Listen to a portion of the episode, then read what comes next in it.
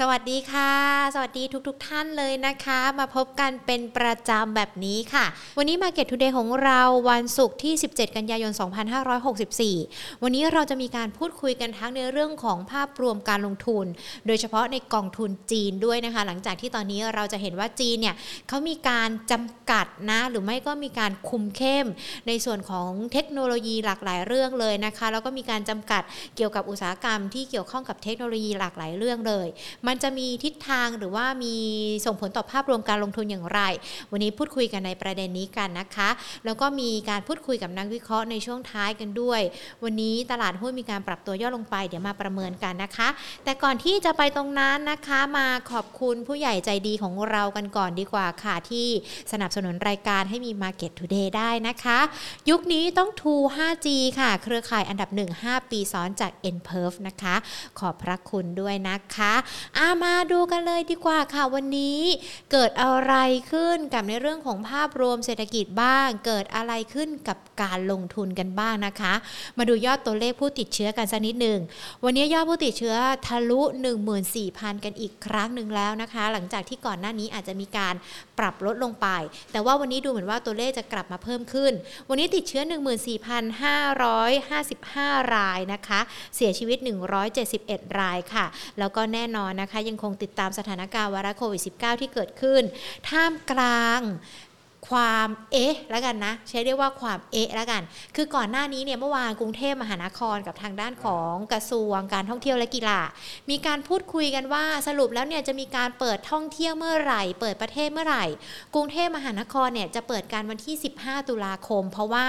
คนที่ได้รับการฉีดวัคซีนเข็มที่2อะมันยังไม่ถึง 70%ตามมาตรฐาน แต่ว่ามันมีสัก 4-5 จังหวัดที่จะเปิดวันที่ 1 ตุลาคม แต่มาวันนี้ท่านผู้ว่ากทมบอกว่าเอาผมไม่ได้เป็นคนพูดนะว่าจะเปิดวันที่ 15 ตุลาคม มันก็เลยเกิดความเอ๊ะกันนี่แหละว่าท้ายที่สุดแล้วเนี่ยมันจะเกิดขึ้นเมื่อไหร่ หรือว่ามันก็อาจจะมีคำถามด้วยนะ คือใครไม่ถามไม่รู้แต่หญิงมีคำถามในใจว่าเอ๊ะประชุมกันแล้วนะคะท่าน คุยกันแล้วนะคะท่าน แต่ทำไมยัง มีความคิดเห็นที่ไม่ตรงกัน หรือว่าอาจจะเป็นการระบุวันไม่ตรงกันด้วย แต่อย่างไรก็แล้วแต่เขาก็ยังบอกว่าการเปิดประเทศเนี่ยมันยังต้องอยู่ภายใต้ ในเรื่องของการเว้นระยะห่างทางสังคม แล้วก็การฉีดวัคซีนที่ต้องเป็นไปตามมาตรฐานกันด้วยนะคะเดี๋ยวจับตารอดู เชื่อว่าวันนี้ใครเปิดอินเทอร์เน็ตดูข่าวเนี่ยก็จะมีความเอ๊ะแบบนี้เกิดขึ้นนั่นแหละ ส่วนตลาดหุ้นไทยเอ๊ะเหมือนกันนะ เพราะว่าวันนี้ตลาดหุ้นไทยเนี่ยปรับตัวร่วงลงไป ภาคเช้าค่อนข้างที่จะเยอะทีเดียวนะคะ ปิดกันไป 1,621.15 จุดลดลงไป 10.55 จุด หรือว่าติดลบประมาณสัก 6.5%มูลค่าการซื้อขาย 52,000 กว่าล้านบาทนะคะ ต้องบอกว่าเดี๋ยวสัปดาห์หน้ามันจะมีการประชุมเฟดกันด้วย 20 20เอ่อ21 22 กันยายนนะคะ ก็มีการคาดการณ์ไปกันต่างๆ นานาว่าท้ายที่สุดแล้วเนี่ยเฟดเขาอาจจะมีการลดมาตรการ QE กันด้วยหรือเปล่า หรือว่าจะพิจารณาการเริ่มลดเมื่อไหร่กันด้วยนะคะ แต่ว่าถ้าเรามาดูการ 5 อันดับหลักทรัพย์ที่มีการเปลี่ยนแปลงเนี่ยหุ้นที่เกี่ยวข้องกับอิเล็กทรอนิกส์นะไม่ว่าจะเป็นทั้ง KCE HANA บวกขึ้นมาได้ อย่าง KCE เนี่ยบวกขึ้นมา 8.28%นะคะ HANA บวกขึ้นมาประมาณ 9.03%แน่นอนวันนี้เปิดตลาดภาคเช้ามาตลาดค่าเงินบาทอ่อนค่านะคะก็เลยทำให้ในส่วนของหุ้นที่เกี่ยวข้องกับอิเล็กทรอนิกส์เนี่ยปรับตัวขึ้นมาได้ด้วยนะคะ แต่ว่าปัจจัยอื่นๆเนี่ยก็ยังจะไม่มีอะไรใหม่นอกจากตัวเลขยอดผู้ติดเชื้อที่หญิงบอกไปว่าวันนี้ มันอาจจะกลับมาทะลุ 14,000 อีกครั้งหนึ่ง ก็เลยยังคงเป็นประเด็นที่ต้องติดตามกันนะคะ ส่วนคุณผู้ชมท่านใดที่เข้ามาแล้วนะ ไม่ว่าจะเป็นทั้ง Facebook หรือว่า YouTube นะคะ ทักทายคอมเมนต์เข้ามาได้เลยนะ เพื่อที่จะเป็นการพูดคุยกันนะคะ แล้วก็อย่าลืมกดไลค์กดแชร์กันด้วยนะคะ แล้วถ้าชอบข้อมูลที่หญิงนำมาฝากนำมาเล่ากันแบบนี้ หรือว่าอยากจะให้กำลังใจกันกดดาวให้กำลังใจกันด้วยก็ได้นะคะอาทักทายกันสักนิดนึงดีกว่า ไม่ว่าจะเป็นทั้งช่องทาง Facebook หรือว่า YouTube นะคะ ใครเข้ามาแล้วเนี่ยต้องบอกว่า ยกมือขึ้นกันเลยนะเมื่อสักครู่นี้เห็นเหมือนมีคุณคัมพีนะคะ เข้ามาแล้วนะคะ ก็สวัสดีทุกๆทท่านเลยนะคะ อย่างที่บอกไปตอนต้นเนาะวันนี้เราจะมีการพูดคุยกันทั้งในส่วนของกองทุน แล้วก็หุ้นด้วยใครที่มีคำถามก็ถามเข้ามาได้เลยนะคะ คุณปิ้นเข้ามาแล้วนะคะ คุณนิลานบอกว่าเป็นแฟนคลับ Money and Banking Channel ขอบพระคุณนะคะ คุณคัมพีบอกว่าข่าวประเทศจีนมาเยอะเมื่อวานมีการควบคุมการพนันวันนี้อสังหาหุ้นจีนลงมาเยอะอะเดี๋ยวเรามีการพูดคุยประเด็นนี้กับทั้งนักวิเคราะห์กองทุนนะคะ รวมไปถึงนักวิเคราะห์หุ้นด้วยนะคะ คุณขนุนสวัสดีค่ะ ข้อมูลดีมากๆเลยนะคะอ่าอยู่เป็นกำลังใจกันตั้งแต่ต้นจนจบเลยนะคะ คุณธงชัยสวัสดีกันด้วยนะคะ เข้ามากันแล้วนะคะสำหรับหลาย ๆ ท่านที่เข้ามาแล้วก็ทาง YouTube นะคะ ก็สวัสดีเช่นเดียวกันเลยนะคะอะเดี๋ยวเรามาคุยกันก่อนเลยดีกว่านะคะ ท่านแรกเนี่ยวันนี้เดี๋ยวเราจะพูดคุยกันกับคุณเสริมศักดิ์วงศิทธิโชคผู้อำนวยการฝ่ายค้าตราสารการเงินจากบริษัทหลักทรัพย์ บัวหลวงจำกัดมหาชนนะคะ มาเจาะลึกกันในเรื่องของจีนนี่แหละที่เราเกริ่นกันไปนะคะว่า พอหลังจากที่เขามาควบคุมอะไรต่างๆ นานาแล้วเนี่ย มันยังมีความน่าสนใจอยู่หรือเปล่าสำหรับกองทุนจีนนะคะ สวัสดีค่ะคุณปิ๊กค่ะ สวัสดีครับครัค่ะบคุณหญิงครับสวัสดีครับค่ะ คุณปิ๊กคะอย่างที่เราพูดคุยกันเนี่ยก่อนหน้านี้เราก็จะมีการประเมินกันเนาะว่าตลาดจีน ถือว่าเป็นอีกหนึ่งตลาดที่น่าสนใจสำหรับการลงทุน ไม่ว่าจะเป็นทั้งหุ้นหรือว่าแม้แต่กองทุนด้วย แต่พอตอนใช่นี้ครับถ้าเราติดตามข่าวข่าวกันเนี่ยเราจะเห็นจีนเขาคุมเข้มมีความเข้มงวด อะไรหลาย ๆ อย่างเลยนะในการจำกัดโดยเฉพาะในเรื่องของพวกหุ้นกลุ่มเทคโนโลยีด้วย เรายังมองคความน่าสนใจในตลาดหุ้นจีนมากน้อยยังไงบ้างหรอคะคุณปิ๊กคะครับาจากประเด็นดังกล่าวนะครับ ก็อาจจะทำให้ในระยะสั้นนะครับ การลงทุนในจีนเองเนี่ยไม่ว่าจะเป็นลงทุนหุ้นรายตัวนะครับ หรือว่าอาจจะผ่านกองทุนรวมเนี่ย อาจจะมีความผันผวน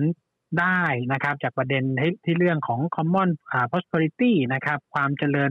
รุ่งเรืองร่วมกันเนี่ยนะครับ ของนโยบายภาครัฐเนี่ย ซึ่งจริงๆแล้วเนี่ย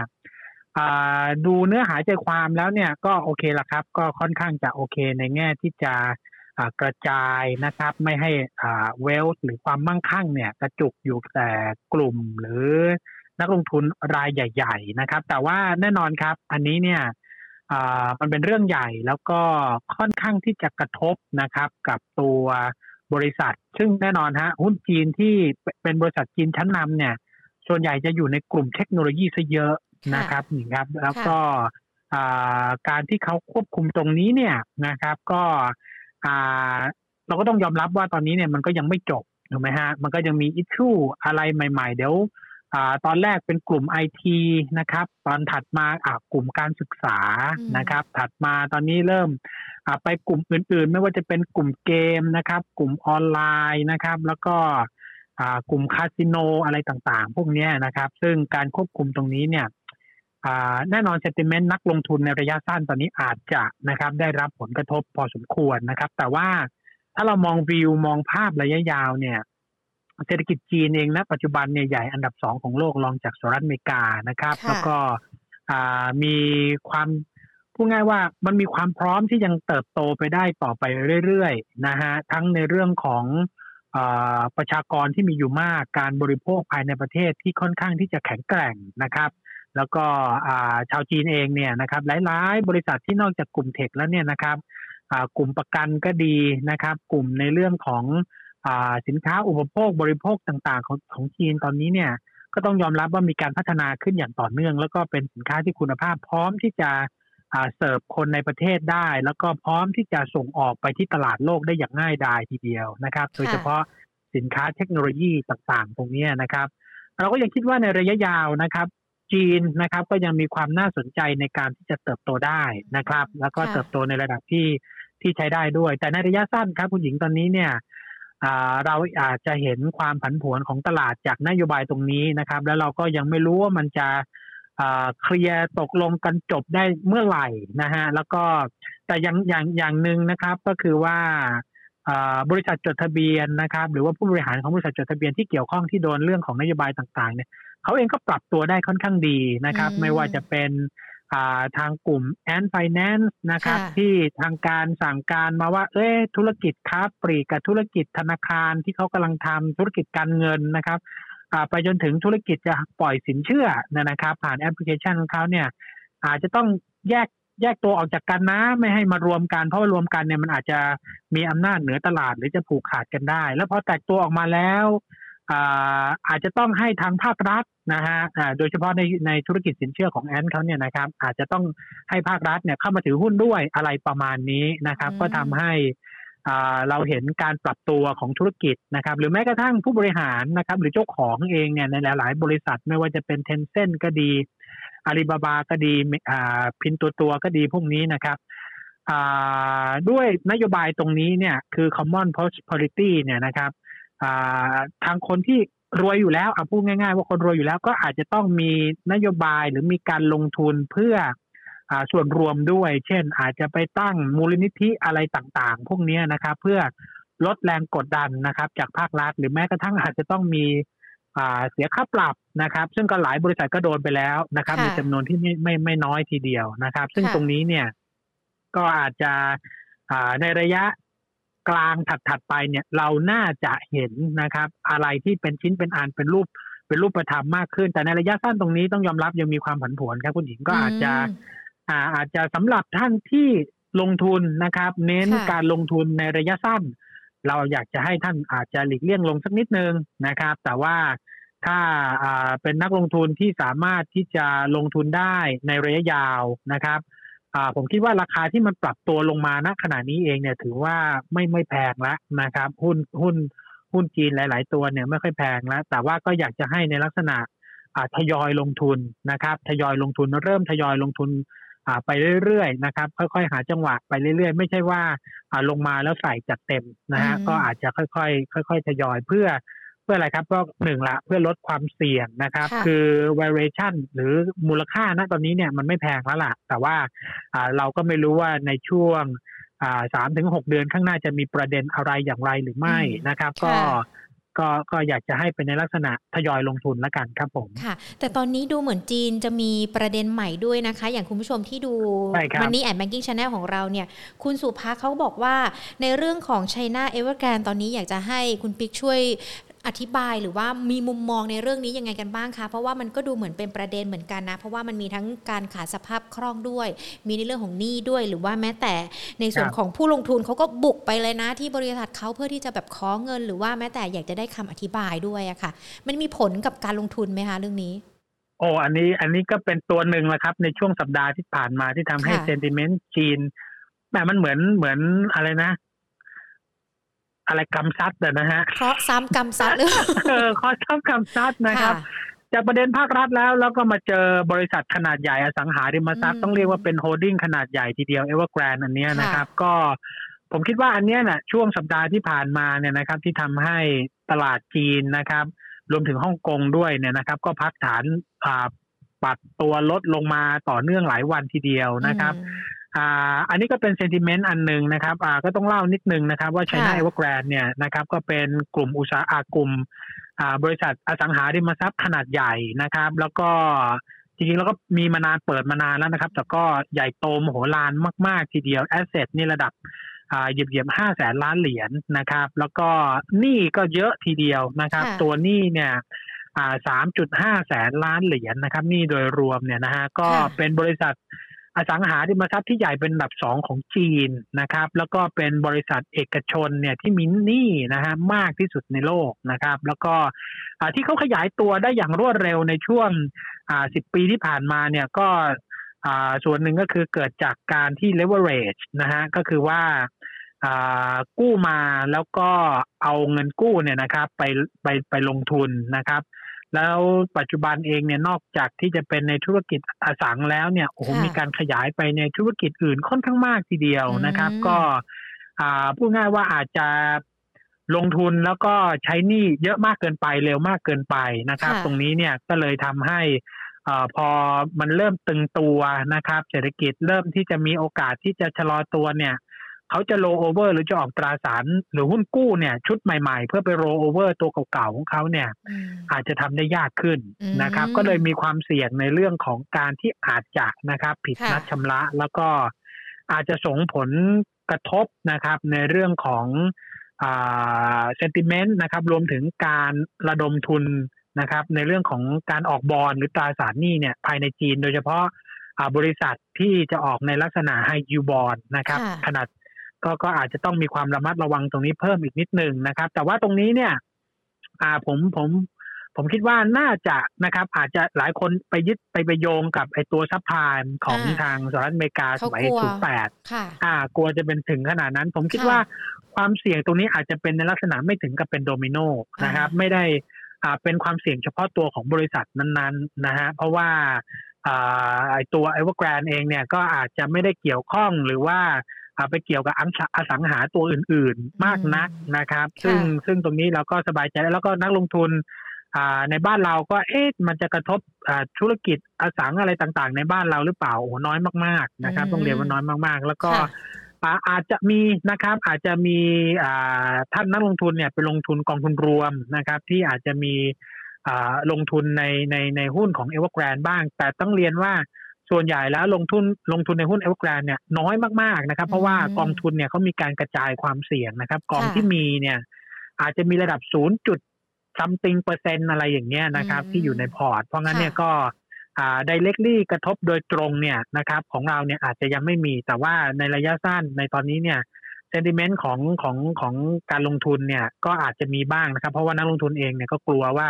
เฮ้ยมันมีโอกาสที่จะ default และถึงจะล้มไหมนะครับ ซึ่งอันนี้เนี่ยอั นนี้ต้องบอกว่าอาจจะต้องติดตามจริงๆ เพราะว่าการที่จะล้มแล้วมันบริษัทขนาดใหญ่ขนาดนี้เนี่ยโอ้โหมันอาจจะส่ง sentiment เชิงลบได้ไปค่อนข้างมากทีเดียวนะครับ ก็อาจจะเห็นนะครับ อ่าทางการของจีนเองเนี่ยนะครับอาจจะเข้ามาคุณปิ๊กเขาคงไม่ปล่อยล้มใช่ครับเขาคงไม่ปล่อยล้มแล้วก็อย่าลืมว่า อ่า บริษัทเองเนี่ยก็ไม่ได้ว่าเป็นอ่ามีมีมี แน่นอนนะฮะมีนี่เยอะแต่เขาก็มีแอสเซทด้วยนะครับ แต่ว่าแอสเซทเขาเนี่ยเป็นอสังหาริมทรัพย์ถ้าเป็นส่วนใหญ่นะครับ อาจจะมีหุ้นบริษัทอื่น ๆ อะไรอย่างนี้อยู่ด้วยนะครับ แต่ว่าสินทรัพย์ที่ว่าเนี่ยโดยเฉพาะอสังเนี่ยมันเป็นสินทรัพย์ที่ liquidity อาจจะมีน้อยนะครับ มันก็ต้องอมีกระบวนการปรับแล้วก็เอาปรับนี่ปรับอะไรต่างๆ เนี่ย ผมคิดว่าก็คงก็คงก็คงใช้เวลาแล้วคงน่าจะไม่ไม่ไม่ถึงกับปล่อยให้ล้ม จนกระทบกับเศรษฐกิจในระยะยาวของของของตลาดจีนครับ อืมอะก็ถ้าฟังแบบนี้แล้วก็น่าจะเหมือนเป็นคำแนะนำและคำประกอบการตัดสินใจกันด้วยนะคะ แต่ถ้าจะดูจากสถานการณ์เนี่ยแน่นอนบริษัทของเขารัฐบาลจีนเขาก็น่าเดี๋ยวอาจจะต้องยื่นมือมาช่วย เพราะว่าอาจจะไม่อยากให้มันล้มจนเกินไป เพราะว่ามันจะมีผลกระทบต่อในเรื่องของภาพรวมการลงทุนกันด้วยนะคะ ดังนั้นเองเนี่ยพอเรารู้กันแล้วแหละว่าตอนนี้สถานการณ์ในจีนเกิดขึ้นเป็นอย่างไรกันบ้าง ช่องทางการลงทุนมันก็ยังคงมีอยู่อยู่ แต่ว่าถ้าอยากจะมองหากองทุนจีนราคาคุณปิ๊กขามีกองทุนอะไรมานำเสนอหรือว่าน่าสนใจสำหรับการลงทุนบ้างคะครับก็อ่ากองจีนเท่าที่เราเคยคุย เราก็จะมีบีจีน EQ นะครับของบลจบัวหลวงนะครับ ซึ่งก็จะมีจุดเด่นคือลงทุนอ่าจีนทั่วเลยนะครับ ทั้งเอแชร์ทั้งจีนที่อยู่ต่างประเทศเนี่ยก็กระจายค่อนข้างดีนะครับ แล้วก็มีการปรับพอร์ตอะไรต่างๆนานาตอนนี้ก็จะเน้น ไปลงทุนบริษัทจีนที่อยู่ในกระดานเอแชร์มากขึ้นนะครับ ก็คือจีนที่อยู่ใน listed ในประเทศจีนเองนะครับ ซึ่งก่อนหน้าเนี่ยอาจจะ performance ดี เพราะว่าอาจจะไปลงจีนที่อยู่ในตลาดต่างประเทศอย่างใน NASDAQ อะไรพวกนี้นะครับ แต่พอมีประเด็นอิชชูนะครับในเรื่องของบริษัทเทคขนาดใหญ่ของจีนเนี่ยพอร์ตเขาก็มีการปรับตัวนะครับ ก็เราคิดว่ากองนี้นะครับยังระยะยาวๆนะครับ ระยะยาวๆก็ เรายังเชื่อมั่นว่าเศรษฐกิจจีนเนี่ยเบอร์สองของโลกเนี่ยยังมีโอกาสที่จะเติบโตแล้วก็ขึ้นไปท้าทายอันดับหนึ่งอย่างสหรัฐอเมริกาได้ แต่ว่าต้องต้องต้องโน้ตนิดนึงว่าการลงทุนครั้งนี้อาจจะต้องเป็นการที่ลงทุนมองในระยะยาวนิดหนึ่งนะครับ เพราะว่าระยะสั้นอย่างที่เรียนกันตั้งแต่ต้นนะครับ ว่ายังมีพอยต์หรือมีจุดที่อาจจะทำให้ตลาดเนี่ยมีความผันผวนในระยะสั้นได้ครับ ค่ะ แต่ก็นอกจากตลาดจีนนะครับคุณหญิงครับเราก็อยากจะให้ท่านนักลงทุนเนี่ยอ่ามีมีมีอื่นๆคือระยะสั้นนะผมผมคิดว่าเอเชียนะครับเอเชียเนี่ยยังคงมีความน่าสนใจนะครับที่เราเองเนี่ยนะครับอาจจะค่อยๆนะครับ ค่อยๆ ดีขึ้นจากสภาวะโควิด หลังจากที่ก่อนหน้าเนี่ยตลาดพัฒนาแล้วอย่างสหรัฐอเมริกาหรือทางฝั่งยุโรปเนี่ย เขาฉีดวัคซีนกันเต็มที่อะไรเรียบร้อยแล้วนะฮะก็ก็อาจจะไม่เต็มที่นะฮะแต่ว่าก็ฉีดอย่างค่อนข้างก้าวหน้านะครับทำให้ตลาดหุ้นทำให้เมืองของเขาเนี่ยเเปิดไปแล้ว แล้วก็ราคาหุ้นเขาก็ค่อนข้างสะท้อนไปเรียบร้อยแล้วนะครับ อันนั้นเป็นต้องเรียกว่ากลุ่มประเทศที่เป็นหลีดละกันนะครับ แต่ตอนนี้ในเอเชียเราเนี่ยนะครับ ก็ซึ่งจริงก็รวมถึงจีนด้วยนะครับ ก็อาจจะเป็นประเทศกลุ่มประเทศที่ยังค่อนข้างที่จะแลกกาดจากประเด็นเรื่องของโควิดนะครับ ที่ทำให้ การลงทุน performance ต่างๆ เนี่ยมันอาจจะค่อนข้างช้า แต่ตอนนี้เนี่ยนะครับในเอเชียเนี่ยนะครับก็ดีขึ้นเรื่อยๆนะครับ ก็มีสองประเทศที่ผมคิดว่า โอเคละจีนอาจจะยังมีอิชชูมีประเด็นมีประเด็นอยู่แต่อีกสองประเทศเนี่ย ก็คือญี่ปุ่นแล้วก็อินเดียนะครับ เราคิดว่าก็มีความน่าสนใจพอสมควรทีเดียวนะครับ เพราะว่าหนึ่งละ ญี่ปุ่นก่อนหน้านี้นะครับ ในช่วงระยะเวลาตั้งแต่ต้นปีเนี่ยอาจจะมีการฉีดวัคซีนโควิดเนี่ยที่ค่อนข้างช้านะครับ ค่อนข้างช้า แต่มาสักประมาณสองเดือนเนี่ยที่ผ่านมาเนี่ยนะครับ ก็มีการเร่งตัวได้ค่อนข้างค่อนข้างดีทีเดียวนะครับ ค่อนข้างเร่งตัวได้ค่อนข้างดีทีเดียวนะครับ ก็ทำให้เขาเนี่ยอัตราการฉีดตอนนี้นะครับค่ะประชากรเขาเนี่ย การฉีดเนี่ยสูงกว่าสหรัฐอเมริกานะครับ สูงกว่าสหรัฐอเมริกาแต่ก่อนหน้านี้ตามหลังนะครับ ก็คือว่าที่สูงกว่านี่ก็คืออย่างน้อยเข็มหนึ่งนะครับ อย่างน้อยเข็มหนึ่งเนี่ยของเขาเนี่ยตอนนี้ถ้าดูตัวเลขนี่น่าจะประมาณสักอ่าหกสิบห้าเปอร์เซ็นแล้วในขณะที่สหรัฐเนี่ยหกสิบสามเปอร์เซ็นตนะครับ อ่าหนึ่งละฉีดมากกว่าสองก็คือ โอเค ญี่ปุ่นเองตอนนี้ท่านนายกคุณอาเบะเนี่ยก็ออกไปแล้วนะครับ ท่านท่านก็จะจะจะไม่จะไม่ลงอ่าโทษทีอ่าคุณซุงะนะครับ ก็จะไม่ลง ไม่ลงสมัครอ่านายกไม่สมัครนายกแล้วนะครับใช่แล้วก็ทั้งหัวหน้าพักด้วย ก็จะต้องมีการเลือกตั้งใหม่นะครับ แล้วก็ส่วนการเลือกตั้งใหม่เนี่ยของญี่ปุ่นเนี่ยมันก็จะทำให้เกิดอ่า election rally นะฮะ election rally ก็อ่าคือก่อนการเลือกตั้งเนี่ยผลผลตอบแทนในเรื่องของตลาดทุนเนี่ยมักจะดีขึ้นนะครับ มักจะดีขึ้น แล้วก็ญี่ปุ่นเองเนี่ยในช่วงสองไตรมาสที่ผ่านมานะครับ ก็คือ ผลประกอบการของบริษัทจดทะเบียนโดยรวมของตลาดนิกเกอิเนี่ยนะฮะปรับตัวขึ้นได้ค่อนข้างดีนะครับ ปรับตัวขึ้นได้ค่อนข้างดีก็คือว่ากำไรนะครับ EPS growth เนี่ยนะครับในช่วง Q2 เทียบกับ Q1 Q1 เนี่ยโตมาถึง 20%นะครับ โตมาถึง 20%แล้วตลาดสหรัฐไอ้ตลาดญี่ปุ่นเองเนี่ยนะครับ ก็ valuation เนี่ยก็ถือว่าค่อนข้างถูก PE อยู่ประมาณแค่ 16 เท่าเท่านั้นเองนะครับ ถ้าเทียบกับตลาดสหรัฐอเมริกานะครับ เอาราคาเทียบกับกำไรเนี่ยตลาดสหรัฐเนี่ยไป 20 กว่า 20 กว่าเท่าแล้วนะครับ เพราะงั้นเนี่ยญี่ปุ่นก็ฟื้นตัวดีนะครับ แล้วก็ valuation ต่างๆ เนี่ยไม่ได้แพงมากนะครับ เพราะงั้นเนี่ยเราก็ยังค่อนข้าง น่าสนใจนะครับ ในการที่จะลงทุนในตลาดญี่ปุ่นนะครับคุณหญิงครับโดยกองที่เราแนะนำของบลจบุหลวงเนี่ยก็จะมีบีนิปปอนนะครับบีนิปปอนของบลจบุหลวง ซึ่งก็จะลงหุ้นขนาดใหญ่นะครับ แล้วก็หุ้นที่ชั้นนำคุณภาพสูงของประเทศญี่ปุ่นนะครับ เราก็คิดว่าในช่วง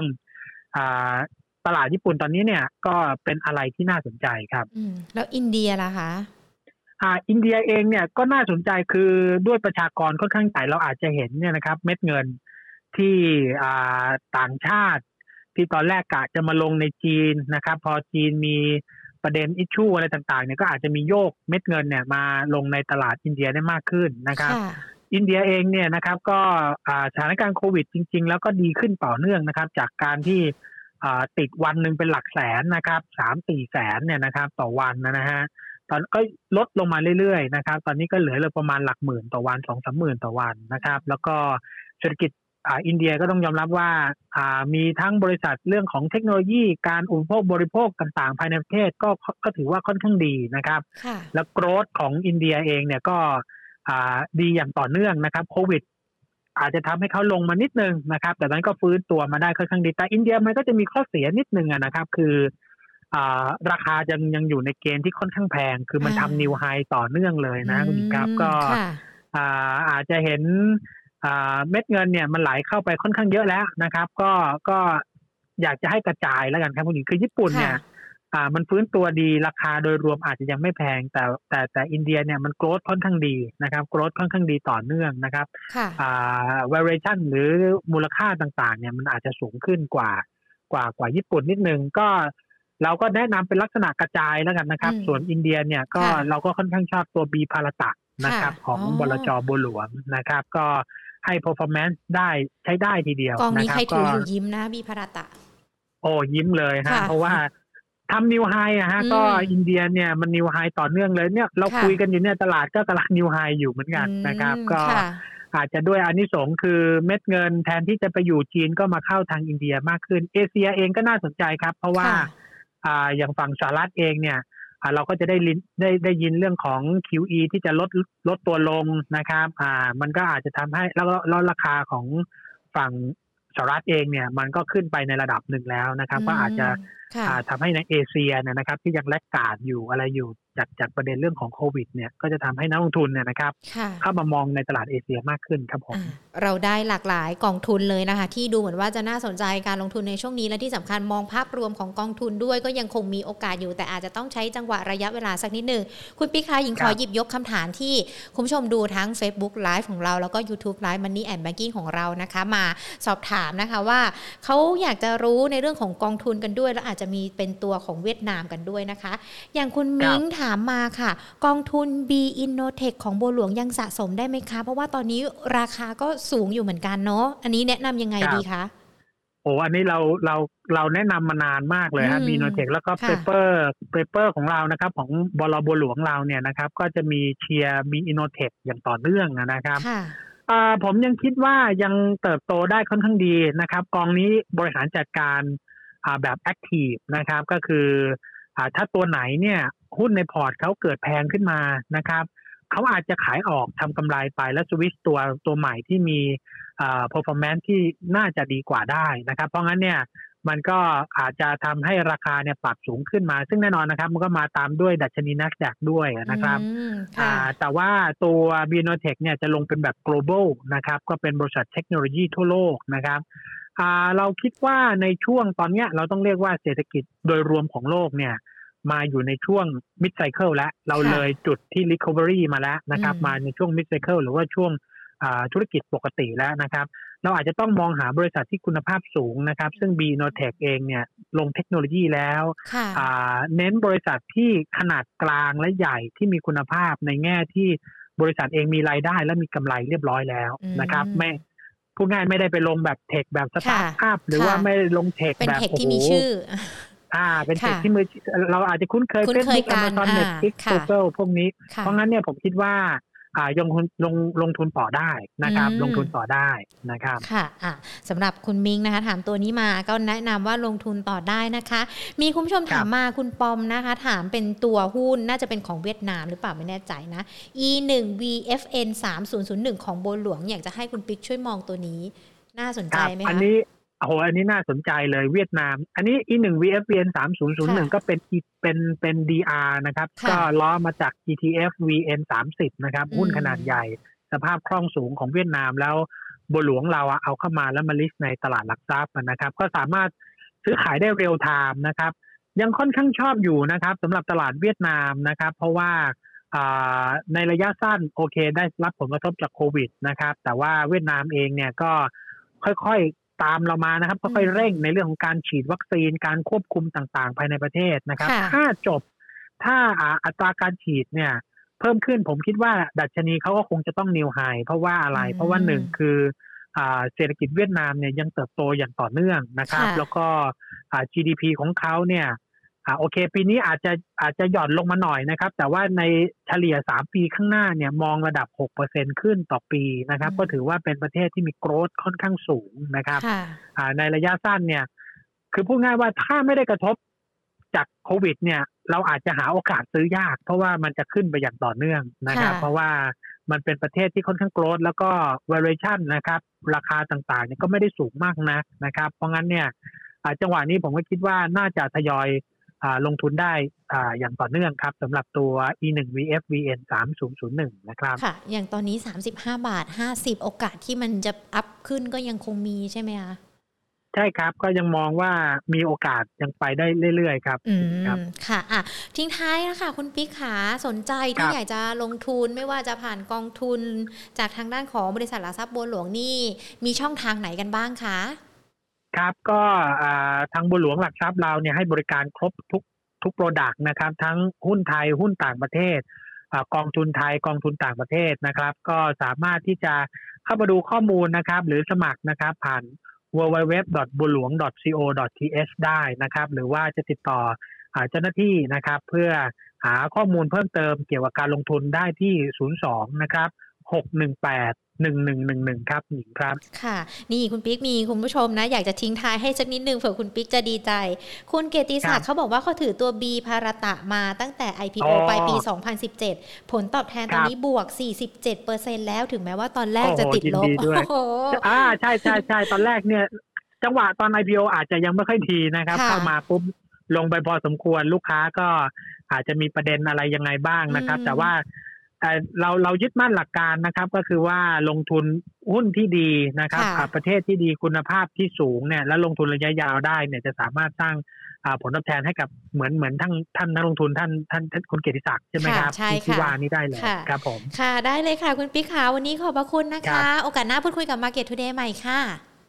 สวัสดีครับ สวัสดีครับสวัสดีค่ะท่านผู้ครับสวัสดีครับ คุณสมศักดิ์วงศิริโชคนะคะ เราพูดคุยกันไปเกี่ยวกับในเรื่องของภาวะการลงทุนในกองทุนนะคะ โดยเฉพาะจีนที่ตอนนี้อาจจะมีหลากหลายประเด็นที่เกิดขึ้นนะคะ แล้วก็ยังมีกองทุนจากญี่ปุ่นแล้วก็อินเดียนะคะ ที่มื่อสักครู่นี้คุณสมศักดิ์คุยกันว่า มันมีความน่าสนใจอย่างไรกันบ้างนะคะ แล้วก็ยินดีกับคุณเกียรติศักดิ์ด้วยนะที่มาบอกว่าถือบีพารตะมาแล้วก็ได้กำไรกันด้วยนะคะ แล้วก็คุณมิ้งถามตัว B Innotech นะถึงแม้ว่าตอนนี้ราคาจะขึ้นแล้วแต่ว่าคุณปิ๊กก็แนะนำว่ายังไปได้ต่อนะคะ ก็ยังน่าสนใจที่จะเข้าไปลงทุนด้วย ส่วนตัว E1 VFN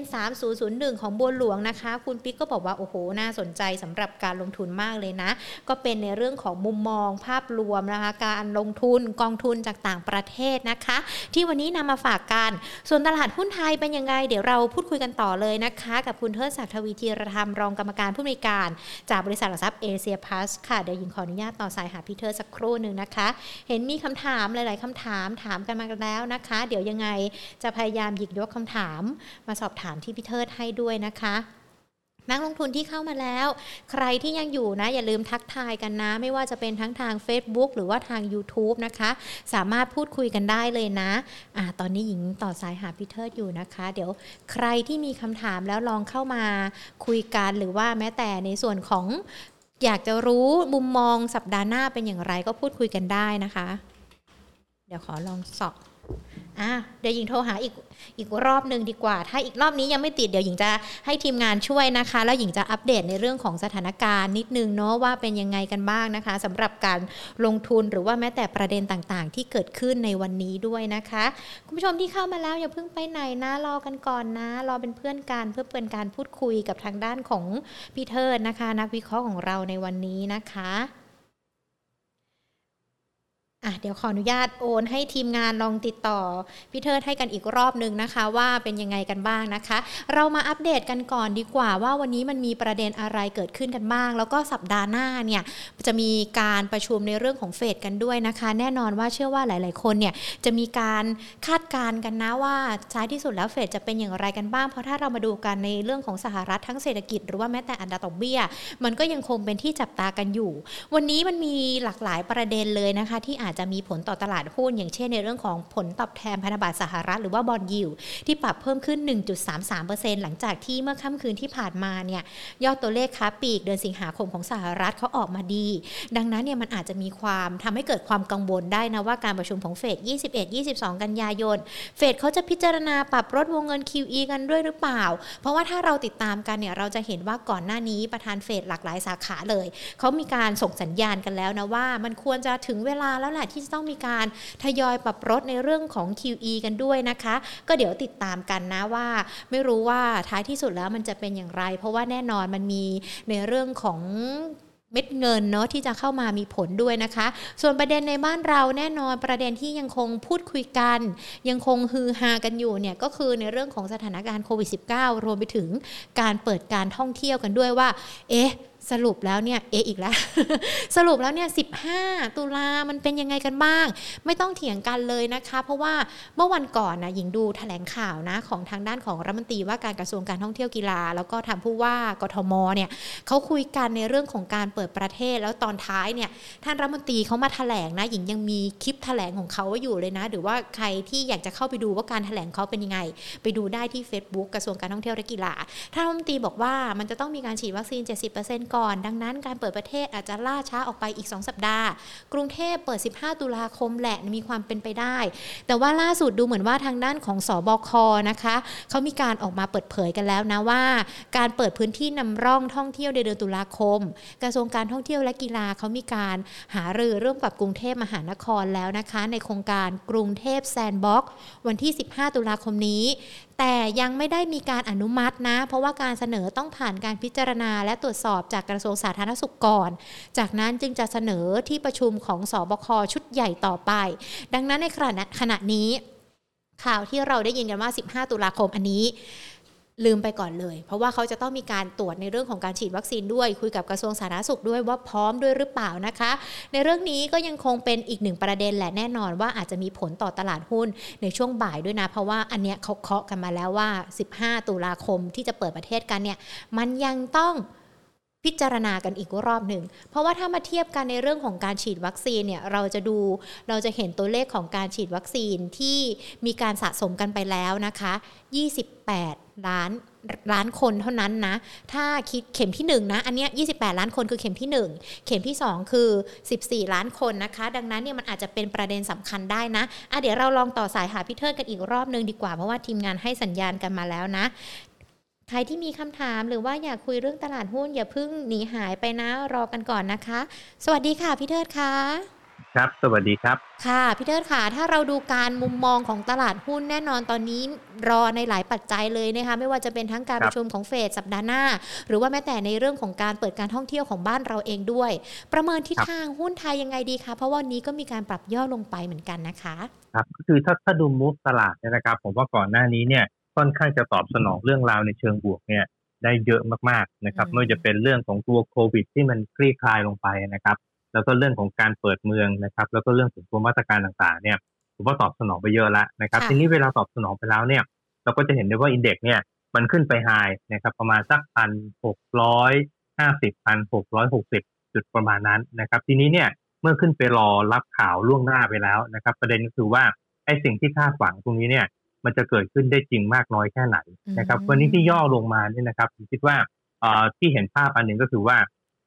ภาพของตัวโควิด เนี่ย ทุกคนเชื่อว่ามันเป็นอะไรที่อยู่ในขาลงชัดเจนแน่แน่นอนแล้วนะครับค่ะแต่ว่าหลังๆเนี่ยเริ่มมีหลาย ๆ ท่านนะครับ ออกมาให้ความเห็นว่าเฮ้ยระวังนะนะครับ หลังจากที่เราคลายล็อกดาวน์ไปเมื่อต้นเดือนกันยายนเนี่ย ตัวเลขมันจะกลับขึ้นอีกก็ได้นะครับ แล้วบังเอิญว่าเอ่อเมื่อเช้านี้ประกาศตัวเลขออกมาเนี่ย ตัวเลขผู้ติดเชื้อใหม่นะครับอืหมื่นมสี่พันห้าร้อยห้าสิบห้ารายค่ะใช่ไหมครับค่ะซึ่งมันสูงกว่าไอ้ตัวเลขของจำนวนผู้ป่วยที่กลับบ้านได้นะครับ ซึ่งอันเนี้ยก็ถือว่า เป็นสัญญาณที่อาจจะสร้างความกังวลประการหนึ่งนะครับมอีกเรื่องหนึ่งนะครับ เรื่องของการที่ถูกคาดหมายนะครับ ว่าจะมีการเปิดเมืองนะครับทยอยค่ะเปิดใน 5 พื้นที่นะครับ ตั้งแต่วันที่ 1 ตุลาคมนะครับ เมื่อวานนะครับ ท่านผู้ว่ากทมก็บอกว่าเฮ้ยมันอาจจะต้องเลื่อนการเป็นกลางเดือนตุลานะครับ แล้วก็ยังมีอีกกระแสหนึ่งนะครับ ที่มาจากอ่าท่านรองนายกอนุทินนะครับ ที่บอกว่าเอะวันที่หนึ่งเนี่ยยังไม่มีใครไปบอกนะนะครับอืมว่าจะเปิดจริงไม่จริงนะครับค่ะพ อมาตรงนี้ปุ๊บเนี่ยไอ้ความคาดหวัง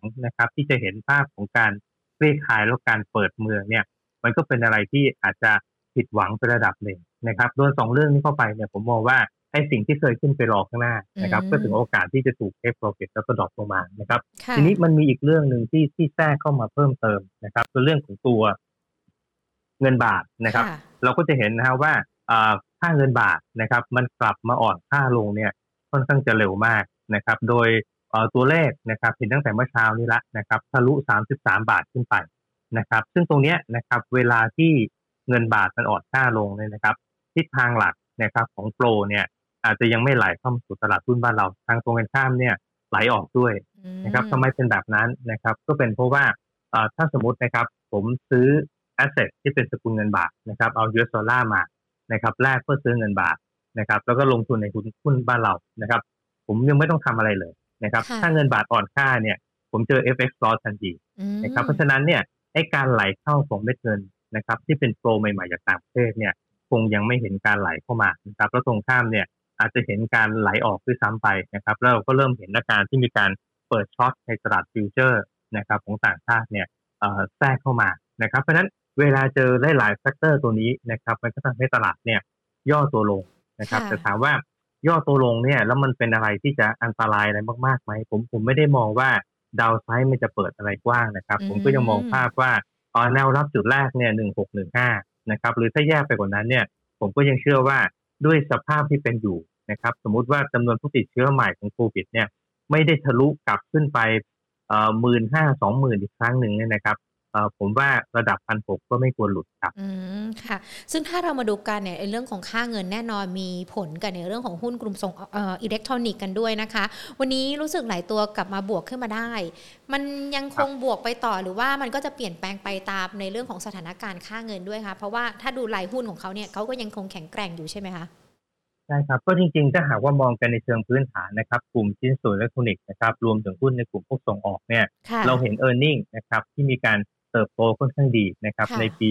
64 นะครับแล้วก็เทรนด์เนี่ยครึ่งหลังของปีนี้ก็ยังเป็นอะไรที่ดูดีอยู่นะครับเพราะฉะนั้นหุ้นในทีมพวกส่งออกเนี่ยผมเชื่อว่ามันยังเป็นอะไรที่ทำงานได้ดีอยู่นะครับแล้วก็นอกจากส่งออกแล้วนะครับมันจะมีพวกกลุ่มท่องเที่ยวด้วยซ้ำไปนะครับอืมเพราะเวลาถ้าสมมติเราเปิดได้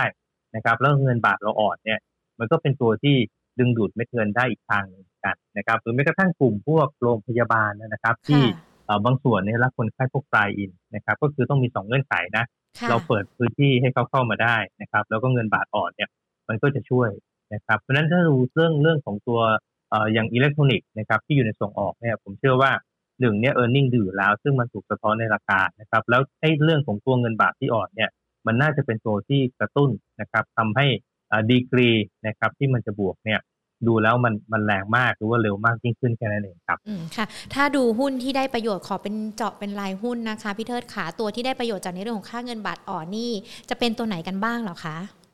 ครับก็จริง ๆ ผมผมแบ่งให้เป็นสามหมวดนะครับค่ะหมวดแรกคือหมวดที่เกี่ยวเนื่องกับพวกการส่งส่องอกออกนะครับ ถ้าเป็นการส่งออกเนี่ยบ้านเราที่เด่นๆนะครับ มันก็เป็นพวกชิ้นส่วนอิเล็กทรอนิกส์นะครับ พวก HANA SVI Delta KCE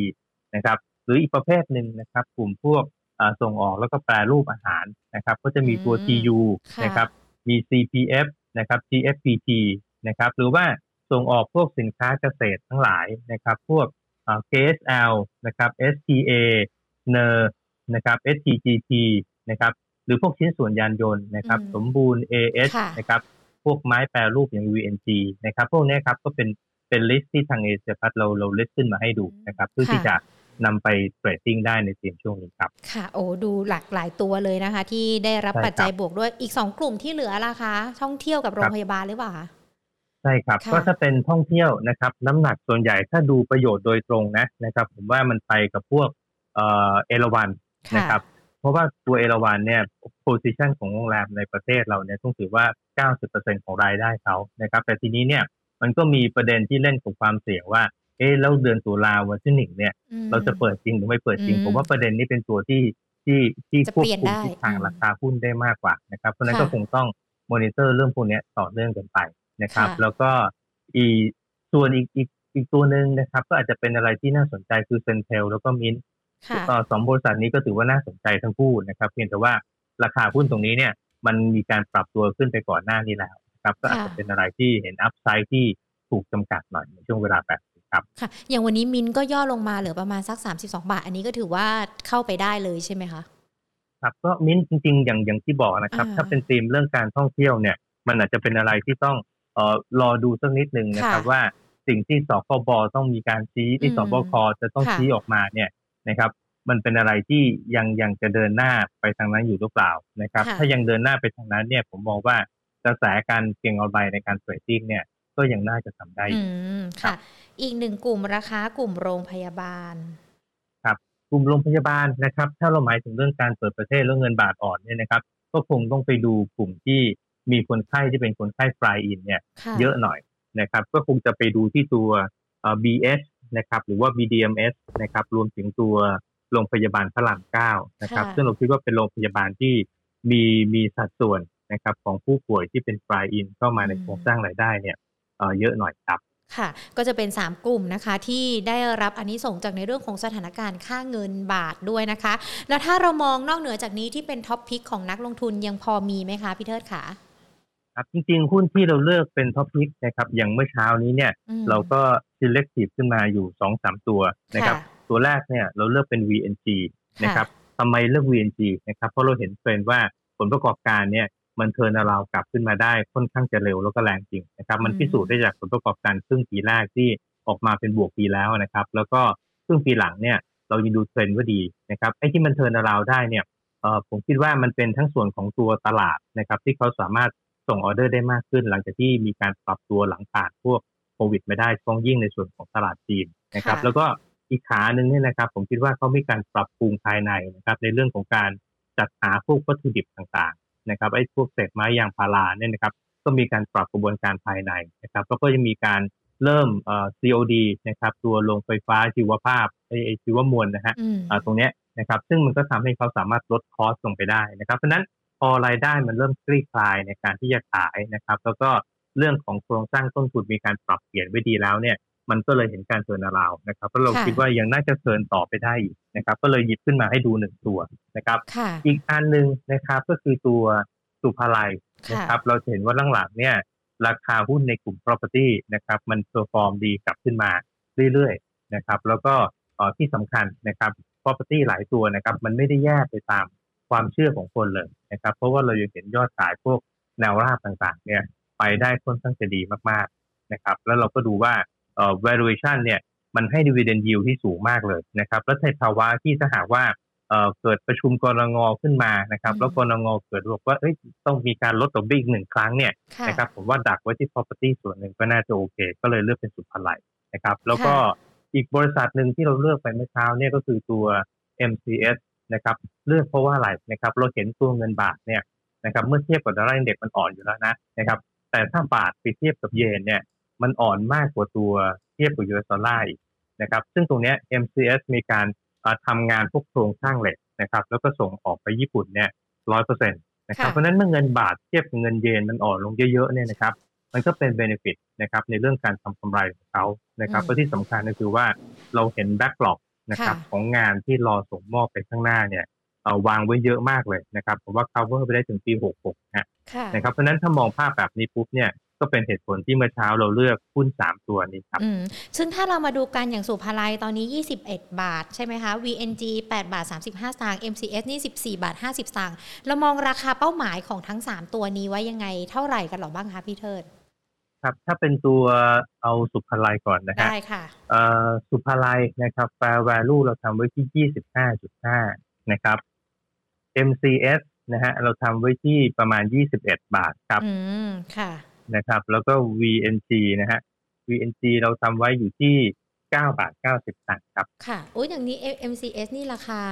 อ๋อ14บาท50สตางค์นะคะใช่จริง ๆ ที่บอกว่าอัพไซด์มันเยอะเป็นเพราะว่าเราเราใช้วิธี PE นะครับ แล้วก็เทียบเคียงค่าเฉลี่ยในกลุ่มนะฮะเพราะว่าตอนเนี้ยค่า PE ของ MCS นะฮะมาอยู่แค่7เท่าแค่นั้นเองนะครับขณะที่กลุ่มเนี่ย PE มัน double digit นะครับเพราะฉะนั้นเนี่ยเวลาเอา PE ค่าเฉลี่ย sector นะครับไปคูณเนี่ย มันก็เลยเปิด upside ขึ้นมาเยอะครับ อืมค่ะ มีคุณผู้ชมสอบถามมาด้วยนะคะพี่เทิดค่ะเป็นหุ้นในกลุ่มอสังหาเหมือนกัน มองว่าน่าสนใจไหมคะสำหรับตัวแสนสิริเองอะค่ะ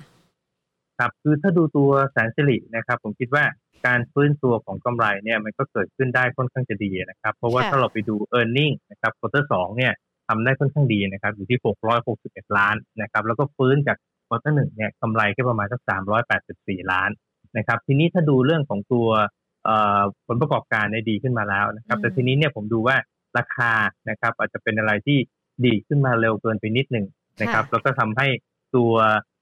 ตรงนี้เนี่ยนะครับ การที่ราคาขึ้นมานะครับ ผมว่าส่วนหนึ่งเนี่ยอาจจะเป็นการเก็งกำไรนะครับบนกระแสของการลงทุนในตัว XPG นะครับซึ่งบนบริษัทลูกอยู่ด้วยนะครับเพราะฉะนั้นเวลากระแสพวกนี้มันมาเนี่ยเราก็ทำให้ราคาวิ่งขึ้นไปนะครับผมก็ยังมองภาพว่าเอ่อถ้าพูดถึงเนื้อตัว property จริงๆเนี่ยผมว่าราคาเนี่ยอาจจะเกินไปนิดหนึ่ง นะครับ เพราะฉะนั้นถ้าจะเข้าไปผมว่ารอเข้าไปตอนย่อๆ น่าจะดูดีกว่าครับ ค่ะ พี่เทิดค่ะ ตอนนี้เริ่มมีคำถามมาจากทาง Facebook แล้วก็ YouTube Money and Banking Channel ของเราแล้วนะคะ หญิงอาจจะขอหยิบยกคำถามมาสอบถามพี่เทิดกันสักนิดนึงนะคะ มีกลุ่มของธนาคารค่ะ คุณน็อตพิกถามมาอยากจะให้มองในเรื่องของกลุ่มธนาคารกันด้วย โดยเฉพาะในตัวของ BBL อะค่ะ มองตัวนี้ไว้ยังไงกันบ้างหรอคะครับคือกลุ่มธนาคารเนี่ยผมว่าโดยภาพรวมมองตรงกันนะครับว่า valuation เนี่ย ถูกมากๆนะครับ อย่าง BBL เนี่ยตอนนี้เผยกันแค่ประมาณสัก 0.5 เท่าของ book value นะครับซึ่งผมมองว่ามันถูกมากเกินไปนะครับ แต่ทีนี้เนี่ยถามว่าแล้วทำไมราคาไม่ขึ้นนะครับ ผมว่ามันมีบล็อกที่สำคัญเนี่ยอยู่สองตัวนะครับ ตัวแรกคือภาพใหญ่ในเชิงเศรษฐกิจ ซึ่งเรายังไม่เห็นสัญญาณการฟื้นตัวเศรษฐกิจภายในบ้านเรานะครับ ซึ่งถ้าหากว่าไอ้สัญญาณฟื้นตัวไม่ชัดเจนนะครับ เรื่องของตัวโลนโกรดนะครับ ก็อาจจะเป็นอะไรที่คาดหวังระดับสูงไม่ค่อยได้นะครับ อีกขาหนึ่งที่ที่อาจจะเป็นบล็อกรออยู่ข้างหน้าเนี่ยเราไปดูเรื่องของตัวทิศทางเที่ยนะครับ เพราะว่าตอนนี้นะครับมันเริ่มมีความเชื่อเพิ่มขึ้นมานิดนึงนะครับ ว่ากรงงเนี่ยอาจจะปรับลดดอกเบี้ยก็ได้นะครับ จริงๆ ผมก็มองว่าตรงหรือลงดอกเบี้ยเนี่ยเศรษฐกิจก็อาจจะไม่ได้มีการเปลี่ยนแปลงหรือว่าถูกกระตุ้นอะไรมากมายหรอกนะครับ แต่ว่าไอ้การประชุมครั้งล่าสุดของกรงงเนี่ยปรากฏว่า เริ่มมีเสียงที่ไม่เอกฉันนะครับ เริ่มมีกรรมการบางท่านที่คิดว่าน่าจะปรับลดตาดอกเบี้ยนะครับ ทีนี้มันก็เลยมีไปถือเป็นความเสี่ยงที่รออยู่นิดนึงว่า ถ้า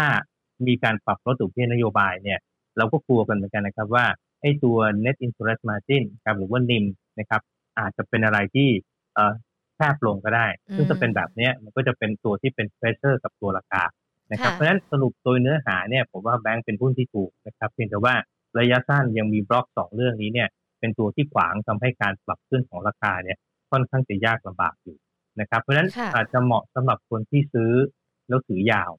นะครับแต่ถ้า trading เก็งกำไรสั้นๆเนี่ยผมมองว่าอาจจะยังไม่ค่อย capital gain เท่าไหร่ครับ ค่ะ ตัวทิปราคาทิพยกรุ๊ปโฮลดิ้งตัวนี้มองยังไงหรอคะ ครับตัว TIP holding นะครับ จริงๆ มันก็เป็นการแปลงไอ้ตัวโครงสร้างนะครับเอ่อ มาจากตัวทิปของเดิมนะครับ ทีนี้เวลาแปลงโครงสร้างเสร็จปุ๊บเนี่ย มันถือว่ามันน่าจะเปิดโอกาสให้มีการขยายฐานธุรกิจออกไปในหลายๆอุตสาหกรรมได้นะครับ มันคล้ายๆนะครับกับตอนที่เอเซียพลัสเราแปลงจากตัวเอเซียพลัส securities นะครับเป็นเอเซียพลัส holding นะครับแล้วเราก็ใช้ holding เนี่ยในการขยายฐานธุรกิจออกไปในมุมต่างๆเนี่ยเยอะแยะมากมายนะครับแล้วก็เหมือนกับพฤกษานะครับตอนนั้นเป็นพฤกษา real estate นะครับก็ขยายอ่า swap เป็นพฤกษา holding นะครับแล้วก็ใช้ holding เนี่ยไปทำโรงพยาบาลบ้างไปทำนู่นทำนี่บ้างนะครับซึ่งตรงเนี้ยทิปก็เหมือนกันนะครับเมื่อเปลี่ยนโครงสร้างนะครับจากการที่เป็นทิปประกันอ่าทิปประกันภัยนะครับเอ่อมาทำตัว holding เนี่ยเรามันก็ถูกสร้างความคาดหวังว่าเฮ้ยไอ้โครงสร้างภายใต้ holding เนี่ยมันเปิดช่องที่เขาอาจจะไปขยายธุรกิจอื่นๆนะครับออกไปได้เยอะแยะมากมายนะครับจริงๆแล้วเนื้อหาตัวที่เป็นเนี่ยเท่าที่ดูงบการเงินผมก็คิดว่า ค่อนข้างจะมีความแข็งแกร่งอยู่ในตัวนะครับ ทั้งเรื่องของโครงสร้างทุนนะครับ แล้วก็เรื่องการทำกำไรย้อนหลังไปเนี่ยนะครับ ก็ถือว่าอยู่ในเกณฑ์ที่แข็งแกร่งนะครับดังนั้นหุ้นที่มันเคยหลับมานานนะครับพอมีกระแสเรื่องนี้มาปุ๊บเนี่ยมันก็ทำให้ราคาเนี่ย perform ขึ้นมาได้นะครับ แต่ว่าผมยังไม่ได้ทำ fair value ไว้นะครับ ถ้ามองภาพทางเทคนิคเนี่ยเอ่อ high เดิมนะครับของราคาหุ้นเนี่ยมันเคยขึ้นไปได้ถึงประมาณ 38 บาทนะครับ เพราะฉะนั้นในจุดนี้เนี่ยก็คงถ้า ถ้าจะเทรดดิ้งนะครับก็คงต้องดูชาร์ตทางเทคนิคประกอบด้วยครับค่ะ คุณเออาชีสอบถามตัว GPSC มาค่ะ อยากจะให้พี่เธอช่วยดูสักนิดนึงครับตัว GPSC นะครับถ้ามองภาพเนี่ยนะครับก็เอ่อครึ่งปีหลังนะครับ ราคาก็อาจจะเป็นอะไรที่ถูกขวางอยู่นิดนึงนะครับเพราะมันมีเรื่องของการหยุดในการที่จะเดินเครื่องโรงงานบางจุดบางแห่งนะครับ แต่ว่าถ้ามองในเรื่องของตัว ราคาหุ้นที่นักวิเคราะห์ทำแฟร์ value ไว้เนี่ยเขาทำกันไว้ประมาณสัก 88 บาทนะครับซึ่งคิดว่า upside เนี่ยยังมีนะครับเห็นแต่ว่า short term เนี่ยอาจจะมีประเด็นที่ผมพูดให้ฟังเมื่อสักครู่เนี่ยนะครับ เป็นตัวที่อาจจะทำให้ราคายังไม่ค่อย perform เท่าไหร่นะครับ เพราะนั้นถ้าจะเข้าไปซื้อนะครับ ผมว่าซื้อลงทุนระยะยาวเนี่ยรอรับแถวประมาณแถวสักเจ็ดสิบห้าเจ็ดสิบหกบาทประมาณเนี้ยนะครับ แล้วก็ถือยาวนี่ยังได้ครับ ค่ะ ตัวโฮมโปรราคานี้เป็นจังหวะรับเลยไหมคะ ราคาปัจจุบันน่าจะอยู่ที่ประมาณสักสิบสามบาทแปดสิบสตางค์นะคะพี่เทิดครับถ้าโฮมโปรนะครับ ผมคิดว่ากระแสเนี่ยก็คงเริ่มเริ่มกลับมาเหมือนกันนะครับ แต่ว่าถ้าไปดูนะครับในส่วนของตัว fair value เนี่ยมันอาจจะเห็น upside ไม่กว้างเท่าไหร่นะครับนักวิเคราะห์เขาทำแฟร์ไว้ประมาณสักสิบสี่บาทยี่สิบตังค์นะครับเพราะนั้นราคาตรงนี้เนี่ยอยู่แถวๆสิบสี่บาทแล้วนะครับ ก็แปลว่า มันเริ่มที่จะเริ่มเริ่มนิ่งนะครับ เพราะนั้นถ้าถ้าดูแบบนี้เนี่ยผมว่าในเชิงกลยุทธ์เนี่ยรอย่อตัวแล้วค่อยซื้อนะครับ อาจจะลงมาสักสิบสามห้าสิบแล้วค่อยซื้อกับตัวไปใหม่เนี่ยก็น่าจะดูดีกว่าครับ อืมค่ะ ยิงขออนุญาตขออีก 3 ตัวนะคะ พี่เทิดขาตอนนี้คนคุณผู้ชมเริ่มสอบถามกันเข้ามาค่อนข้างที่จะหลากหลายทีเดียวนะคะ ตัว SCC แนวโน้มเป็นยังไงบ้างคะตัวนี้ค่ะ SCGP หรือเปล่า SCC ค่ะอ๋อ SCC นะครับ คือคือถ้ามองเทรนของการ ทำกำไรนะครับในช่วงเวลาสั้นๆเนี่ยนะครับผมว่าอาจจะเห็นอาการย่อตัวนะครับเอ่อของตัวผลประกอบการในช่วงครึ่งปีหลังนะครับ คือจริงๆธุรกิจก็ไม่ได้แย่หรอกเพียงแต่ว่าอืมครึ่งปีแรกเนี่ยทำกำไรได้สูงมากๆนะครับค่ะเพราะเรื่องของตัวสเปรดปิโตรเคมีนะครับ แล้วก็เรื่องของตัวเอ่อ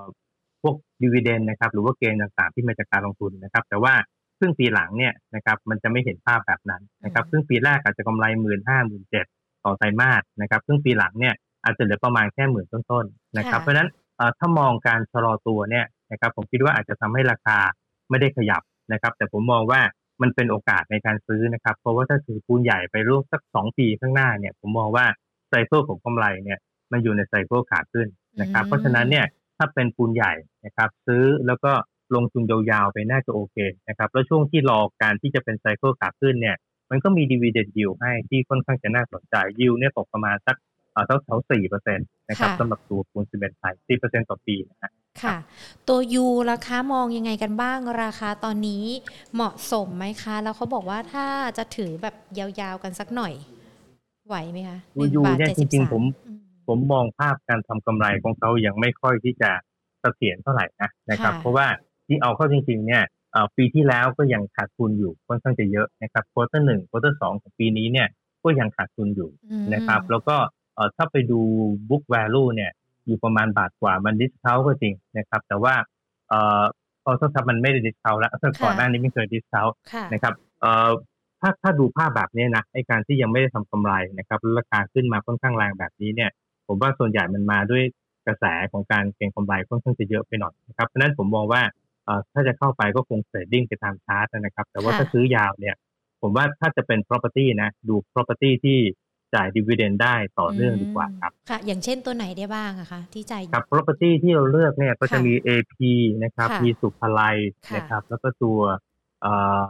ละลินก็ได้ครับค่ะประมาณสองสามตัวเนี่ยฮะลองศึกษาเลือกดูครับค่ะ คุณมนัสสอบถามตัว LH มาค่ะ มองยังไงคะพีเตอร์ตัวนี้ ตัว Land แล and นด์เฮา House ส์ นะครับอืจมริงๆ ผมมองว่าเป็นหุ้นที่น่าถือยาวนะนะครับค่ะคือจริง ๆ บางคนมอง property นะครับแล้วคิดว่ามันเป็นอะไรที่ย่ำแย่มากในช่วงเวลาแบบนี้นะครับค่ะแต่ถ้าหากว่าเป็น property หนึ่งเนี่ยไซส์ใหญ่พอสองมีการกระจาย product ที่มันมีความครบถ้วนนะครับโครงสร้างการเงินไม่ได้เสี่ยงอืมนะครับ แล้วก็ชื่อชั้นในในวงการเนี่ยก็ดีอยู่ก็คือค่ะชื่อเสียงขายได้เนี่ย ผมมองว่ามันสามารถที่จะซื้อลงทุนได้นะครับอืมแล้วก็ถ้าไปดู Land and House นะครับในช่วงราคาแถวนี้เนี่ย dividend yield ที่ได้นะครับอยู่ที่ 6.5%ต่อปีนะครับค่ะแล้วก็จ่ายค่อนข้างจะสม่ำเสมอทุกๆ 6 เดือนนะครับเพราะฉะนั้นผมมองว่าซื้อถือยาวๆนะครับน่าจะโอเค ถ้าเลือก property ต้องเลือกลักษณะประมาณค่ะ พี่เทิดค่ะ มีคุณผู้ชมนะคะ คุณประชาเนี่ยเขาบอกว่าตัว BCH เนี่ยเขามีอยู่แล้วนะเขาอยากจะซื้อเพิ่มได้ไหมคะ อาจจะไม่ได้เป็นเอ่อ ในหุ้นที่พี่เทิดแนะนำไปก่อนหน้านี้ด้วย แต่ว่าถ้าอยากจะซื้อเพิ่มซื้อได้ไหมหรือว่าต้องไปมองตัวอื่นในกลุ่มนี้แทน คือ BCS เนี่ยถ้าถ้าดู fair value ที่นักวิเคราะห์ทำนะฮะ ก็เขาทำอยู่แถวๆประมาณสักเอ่อ24 บาทอืม24.9 นะครับ เพราะฉะนั้นราคาตรงนี้เนี่ยมัน 22.8 นะครับ ถ้าดู upside เนี่ยมันก็อาจจะเปิดแล้วก็ไม่ได้กว้างเท่าไหร่นะครับอืมก็ดูว่าเอ่อ ถ้าถ้ามอง upside ตรงนี้ดูที่ fair value เป็นหลักเนี่ยนะครับค่ะเราเราพอใจกับ upside ที่มันเกิดขึ้นหรือเปล่านะครับ ถ้ามันลงมาแล้วมันมันเปิด upside ที่กว้างพอ แล้วค่อยๆซื้อเข้าไป อันนี้ก็สามารถทำได้ครับ ค่ะได้เลยค่ะพี่เทิดค่ะ วันนี้ขอบพระคุณนะคะ เดี๋ยวโอกาสหน้าพูดคุย Market Today ใหม่นะคะพี่เทิด ครับสวัสดีค่ะครับสวัสดีค่ะ โอ้โห วันนี้พี่เทิดให้มามีหุ้นแบบ 3 ชุดนะที่ตอบรับกับในเรื่องของสถานการณ์ค่าเงินบาทอ่อนค่า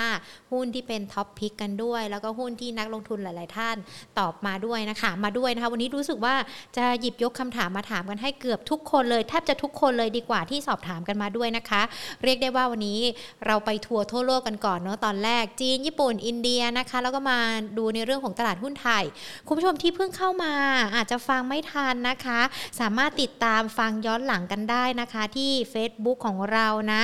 Money and Banking Channel รวมไปถึง YouTube Money and Banking Channel ด้วยนะคะ นอกจากการพูดคุยกับนักวิเคราะห์ที่เราฟังย้อนหลังกันได้แบบนี้แล้ว ในในเพจของเรา ยังคงมีเนื้อหาสาระดีๆ เกี่ยวกับท่านการเงินการลงทุนเทคนิคคำแนะนำต่างๆ ด้วยนะคะ ดังนั้นอย่าลืมกดไลค์กันนะที่เพจ Facebook Money and Banking Channel Subscribe กันไว้ที่ YouTube นะคะ Money and Banking Channel กันด้วยนะคะ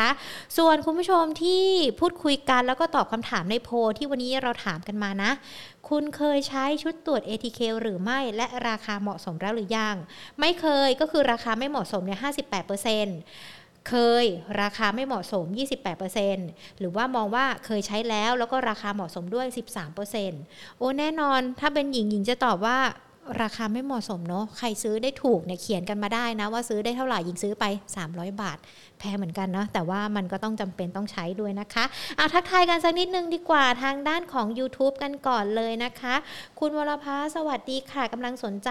เรื่องของกองทุนจีนเจ็บหนักเลยอะแน่นอนถ้าฟังกัน เชื่อว่าน่าจะได้คำแนะนำดีๆจากคุณปิ๊กด้วยนะคะ คุณปอมนะคะ คุณเกียรติศักดิ์คุณพีธนาทิพย์ค่ะ คุณสุภพันธ์นะคะ คุณประชาพูดคุยกันมา คุณน็อตพีคนะคะ คุณอาร์ตโลโพเจตนะน้องเออาชินะคะ คุณมิงก็ถามตัวกองทุนกันมาด้วย คุณทำรงสวัสดีนะคะคุณสมนค่ะ สวัสดีค่ะ คุณวรพัฒน์คุณ SA คุณทำรง คุณฮัทหับนะคะถามตัวยูมานะคะ แล้วก็คุณเทสถามตัวราดมาด้วย แต่ว่าตัวนี้หญิงไม่ได้ถามแต่ว่าก่อนที่เราคุยกับพี่เทิดกันไว้ ก็มีการพูดคุยกันถึงแนวโน้มในเรื่องของการลงทุน แล้วก็เป็นในหุ้นนะคะ ที่อาจจะต้องมีการระมัดระวังหรือว่าหุ้นที่เกี่ยวข้องกับอุตสาหกรรมนี้นะ ลองฟังย้อนหลังดูได้นะคะอาสวัสดีทางด้านของ Facebook กันด้วยนะคะ ใครยังอยู่กันบ้างเอ่ยคุณคัมพีคุณบอย คุณปริ้นยังอยู่ไหมคุณนิรันนะคะ คุณขนุนยังอยู่หรือเปล่าเอ่ยคุณบอย joy คุณบอยสมิธบอกว่าแชร์แล้วเดี๋ยวแอบดูดีกว่าว่าแชร์แชร์จริงหรือเปล่า คุณมนัสสวัสดีค่ะ คุณสุพักนะคะ คุณธงชัย คุณกิจชัย คุณยำยำคุณสมรัก สวัสดีทุกๆทท่านเลยนะคะ ที่ติดตามแล้วก็รับชมรายการ Market Today ของเราค่ะ ซึ่งถ้าหากคุณผู้ชมที่ติดตาม Market Today ของเรานะคะ แล้วก็ชื่นชอบในเนื้อหาสาระดีๆ ที่ทั้งหญิงแล้วก็พี่แพรนำมาฝากกันแบบนี้นะคะ สามารถกดดาวให้กำลังใจกันได้นะ เราจะได้มีกำลังใจในการที่จะมาพูดูดคุย แล้วก็มาเจอกันเป็นประจำแบบนี้ทุกๆวันเลยนะคะ ดังนั้นถ้าไม่อยากพลาดในเรื่องของการเงินการลงทุนค่ะ ติดตามรายการ Market Today ของเราได้เป็นประจำทุกๆบ่ายสองนะคะ ตั้งแต่วันจันทร์ถึงวันเสาร์เลยค่ะ ส่วนพรุ่งนี้จะมีเรื่องอะไรที่น่าสนใจ พี่แพนจะหยิบยกเนื้อหาดีๆ เกี่ยวกับเรื่องอะไรที่จะทำให้เราเนี่ยเรียนรู้ในเรื่องของการลงทุนในตลาดหุ้นได้บ่ายสองห้ามพลาดนะคะ วันนี้หมดเวลาแล้วลากันไปก่อน สวัสดีค่ะ